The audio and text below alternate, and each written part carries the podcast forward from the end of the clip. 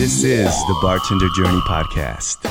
It's the Bartender Journey Podcast number 264. My name is Brian Vincent Weber. Thanks for listening. This is the podcast that talks all about bartending and cocktails and spirits and maybe a little bit about travel too. I'll tell you what I'm talking about in just a minute.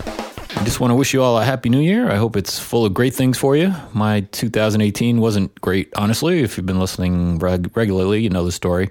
But things have settled down now, and uh, my special needs son has settled into a residential situation that's working out well. My daughter's in college and being awesome, doing great things. And uh, well, with with everything that's happened, I now have some freedom to travel, go on the road. Uh, so I'm going to tell you uh, tell you my plans for the next few weeks, and uh, then then we're going to talk about lime juice again, which we we talked about previously. But uh, I, I, have some other things to say about it. So anyway, I'm starting this year with an epic trip. I bartended attended a private club, and after New Year's Eve, we closed for almost six weeks. So I'm taking my time off and going to Europe for over a month. I'm bringing my audio gear and hope to push out some push push out some podcasts from the road. I'll be visiting some distilleries and lots of bars and restaurants. So the plan is to have you follow along a little bit with the, on the trip. The show might not always be about uh, bartending 100%, but uh, it should be interesting anyway while I'm away. So, as I record this, January 3rd, 2019, I leave tonight. It's about a 7 p.m. flight off to Edinburgh, Scotland. Then I go to Paris for four nights. I'll take a train to a small town called Chambéry. I think I'm pronouncing that right. After that, I'm going to ski in the French Alps for a few days. I'll go to Geneva, Switzerland, on to Florence and Rome, and the last stop, Ireland. I'm looking forward to Ireland. That's going to be a lot of fun. Ho- uh, hoping to visit Tullamore Dew Distillery, and uh, I have a long list of cool pubs to go to. And uh, I'm going to go to actually about four different towns in Scotland, in Ireland rather. So follow me on Instagram at Bartender Journey for some pictures, and hopefully you are subscribed to the podcast so you get all those shows as they come out. I don't know how many I'm going to actually get done uh, from the road, but we'll see. Hey, just want to let you know that applications are open now for Tiki by the Sea. I have not attended this myself, but it's uh, three days of education on the Jersey Shore. So uh, Hazel's going to post up some information about that on the website about how you can apply for that.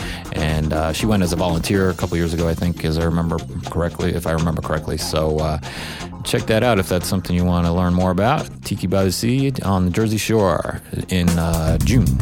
Let's talk about lime juice. Uh, lime, fresh lime juice, just an amazing ingredient. Of course, by fresh, we mean it is freshly squeezed from an actual lime, but also fresh in that it is less than 24 hours old. It's expensive though, and the cost fluctuates. Another thing to consider is the method you use when you squeeze the limes. We discussed this back in episode number 214, an episode I called Oh Lime, How Shall I Squeeze You? I found that I much preferred the juice made with a clamshell style hand juicer over a motorized commercial ju- juicer. I think this big difference in taste comes from the fact that the with the hand juicer, some of the oils from the skins are incorporated into the juice. The more I thought about these two issues, the cost, that is trying to maximize yield, and also the fact that there's so much yummy goodness left in the skins, I started to experiment. If you ever made, if you ever made oleosaccharum, you know that sugar draws out the oils from the skins. To make oleosaccharum, you peel the citrus, usually lemons, but could be any citrus, so that you have only the skin and none of the white pith underneath. You add regular granulated sugar and cover that, or better yet, vacuum seal it and let it sit. After a while, the sugar is turned into an oily, delicious, sort of very thick syrup. You can add hot water to this and strain out the solids, or put the whole thing into a punch. Anyway, I started to think, what if I add sugar to my leftover lime husks? Sure enough, it worked as planned, and it didn't take all that long. It doesn't take all that long, actually. Uh, in fact, I found that the longer it sits, the more bitter it gets from the white pith. So if I add hot water to this and fine strain it and add it in with my lime juice, it increases the yield about 50% and it also tastes great in cocktails. Of course, we are adding a little sugar, so that has to be kept in mind when adding simple syrup or other sweeteners to a drink made with the, with this juice. Um, I'll tell you exactly how I do it step by step in a second. It is a little time consuming, a, a, bit, but not too bad. Also, I mean, where I work, most of the time it's not super high volume, uh, other than when we do big events, banquets, and things. Uh, but I so I have the time to to do it, and I'm not, I'm not producing giant quantities. But even if you are making good, big quantities, the good news is that it increases your yield of juice, uh, so you're spending less time and less limes juicing. Another point, if you are producing a lot and do use a motorized commercial juicer, this method will uh, get some of that amazing oil from the skins incorporated into your juice. There's other possible ways to do this. Have you heard of Trash Tiki?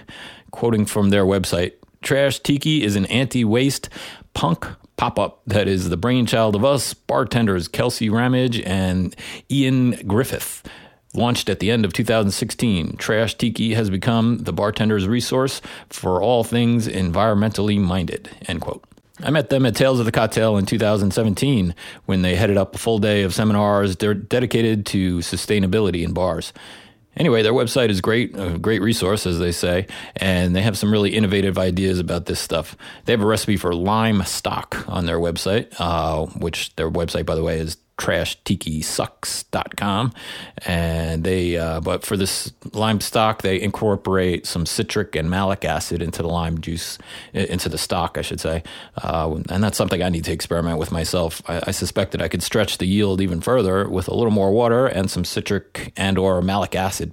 So I'll qu- quickly explain my method from start to finish. Maybe you want to give it a try. Number one, wash the fruit. We're all doing this, right? For juice and garnishes, it's important.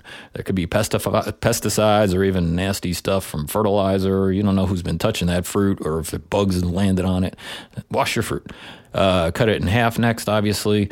I put the, I use the clamshell hand juicer and I even squeeze it once, put it aside, I squeeze the other half, and then put the two together in the juicer and squeeze it again. I get more juice that way. I put the spent husks now into a container. I just use it like a water pitcher. And when I'm done, I add about a half a cup of sugar for every 10 limes, for 10 whole limes. Uh, I also add a pinch of salt. I use my muddler to mix it up a bit. I don't really mash it uh, up a lot, but it seems to help the sugar incorporate with the fruit, um, kind of bruising it, I guess, more than muddling it. Once you don't really see the granulated sugar, but this thick syrup coating the fruit, it's ready. Uh, I find if it sits too long, as I said, it gets um, bitter from the pith. I add about a quarter cup of hot water, tea water from the coffee machine, and fine strain that. And that goes right into my lime juice. So uh, I find it works well, environmentally friendly, cost effective, and um, yeah, might want to give it a try. All right, I'm off. Adventure awaits. I'll talk to you from Europe. Here's to the thirst yet to come. Cheers. We'll see you next time on the Bartender Journey Podcast.